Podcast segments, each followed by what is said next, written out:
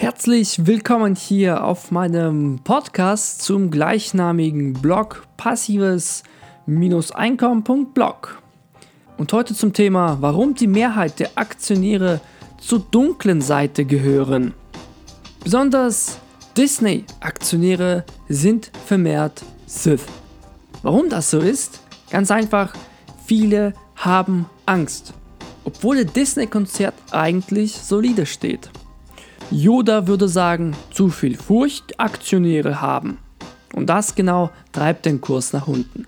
Warum ein Umdenken stattfinden muss und warum man sich nicht der dunklen Seite hingeben soll, das erfahrt ihr heute. Die Zahlen vom dritten Quartal eines meiner Lieblingsaktien waren nicht so schön. Und zwar geht es heute um Disney. Umsatz und Gewinn gehen zurück. Die erste Überschrift, die ich lesen lässt mich erschaudern. Und dann denke ich mir sofort, ist Disney in den Miesen? Haben die roten Zahlen die Macht ergriffen? Oh mein Gott. Und obwohl ich in den Filmen zu Star Wars meist für die dunklen Seite zugewinnend bin, bin ich im wahren Leben der hellen Seite zugetan. Furcht ist der Pfad zur dunklen Seite. Furcht führt zu Wut. Wut führt zu Hass. Hass führt zu unschläglichem Leid. Also klicke ich auf den Artikel, um die Quartalszahlen zu sehen, ohne Furcht und ohne Angst. Und ich zitiere da, was ich bei finanzen.net gelesen habe. In den drei Monaten bis Ende September fielen die Erlöse im Jahresvergleich um 3% auf 12,8 Milliarden Dollar, wie der Konzern am Donnerstag nach US-Börsenschluss mitteilte. Der Überschuss sank um 1% auf 1,7 Milliarden Dollar. In den drei Monaten bis Ende September fielen die Erlöse im Jahresvergleich um 3% auf 12,8 Milliarden Dollar, wie der Konzern am Donnerstag nach US-Börsenschluss mitteilte. Der Überschuss sank um 1% auf 1,7 Milliarden Dollar. Und während ich das lese, lache ich vor mich hin und sage Überschuss von 1,7 Milliarden Dollar. Na klasse. Was ist mit den Anlegern los? Klar, die Zahlen sind nicht toll. Aber was ist das nur für eine Reaktion, dass der Kurs um 3,4% sinkt? Ich meine, man muss als Aktionär doch Vertrauen in ein Unternehmen haben.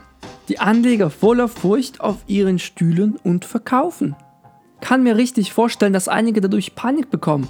Oh mein Gott, Disney hat nicht, wer erwartet, 50 Milliarden Euro gemacht, sondern nur 49,9991 Milliarden verkauft. Um Gottes Willen verkauft. Verlasst das sinkende Schiff und flieht, ihr Narren. Ja, eine Stunde später flattert bei mir eine Push-Benachrichtigung und ich zitiere. Walt Disney hat die Anleger mit der Ankündigung einer neuen Star Wars Trilogie begeistert. Der Kurs drehte nach den Ankündigungen der Pläne ins Plus und zeigte sich mit einem Gewinn von 0,8% auf 103,50 US-Dollar. Voller Gewalt zücke ich mein imaginäres Laserschwert, erschlage unsichtbare Gegner in meine Wohnung und schieße mit Blitzen aus meinen Augen, während die Nachbarn sich denken, was zur Hölle ist mit dem Jungen hier eigentlich los? Ja, ist es zu glauben? Ich hoffe, die Leute, die vor diesem neuen Schlagzeilen verkauft haben, haben jetzt teuer nachgekauft und bereuen alles, was sie getan haben. Das ist so richtig typisch Börse. Panik, Furcht, Angst und ganz viel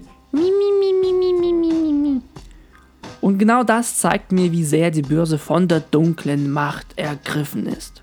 Diese Furcht vor allem und jedem ist einfach nur nervtötend.